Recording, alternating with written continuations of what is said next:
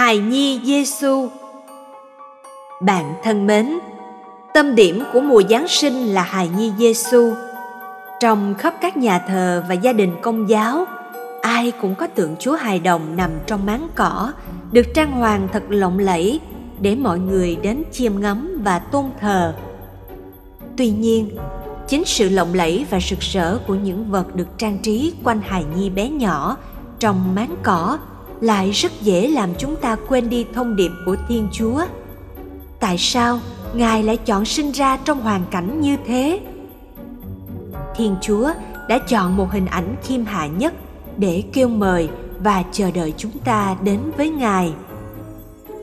Thiên chúa cao sang ấy không ngại trở nên bé nhỏ nhất, đơn sơ nhất và mỏng giòn nhất.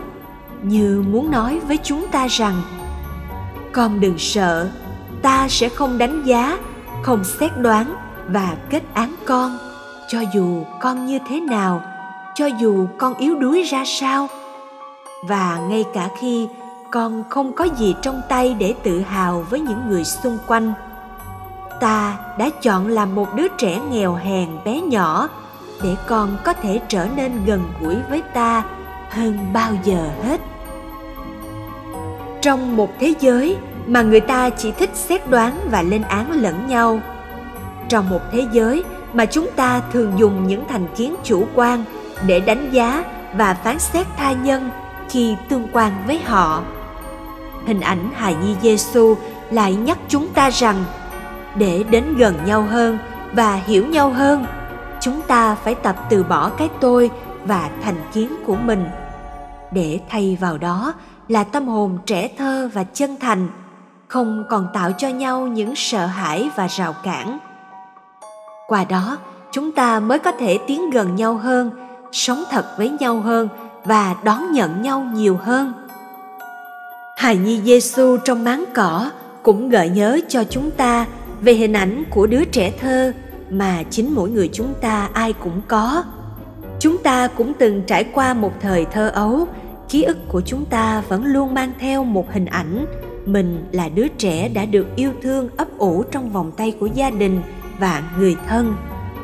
Nhưng cũng nhiều lần, chính đứa trẻ ấy từng đối diện với những tổn thương, lo sợ, mất mát và chia cách. Đứa trẻ bị tổn thương trong tâm khảm của mỗi người chúng ta vẫn luôn cần được an ủi và vỗ về cho những nỗi đau không mong đợi còn chưa được chữa lành.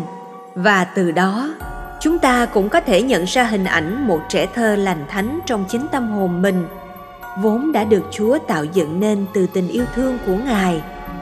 Là con người, tất cả chúng ta đều được tạo dựng giống hình ảnh của chúa với tất cả sự thánh thiện của ngài. Đó chính là hình ảnh trung thực nhất mà chúng ta có về chính mình. Nhưng để có thể quay lại với hình ảnh thật về con người của mình chúng ta cũng phải tập phá bỏ những tượng đài mình tự xây dựng nên bằng ảo tưởng rằng nhờ nó, mọi người sẽ kính phục và yêu mến mình.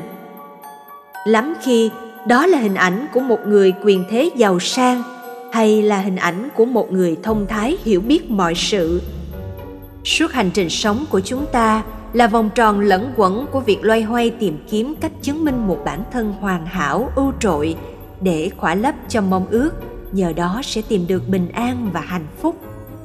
Nhưng chính trong vòng tròn mãi mê ấy, chúng ta lại đánh mất hình ảnh gốc chân thật nhất của chính mình.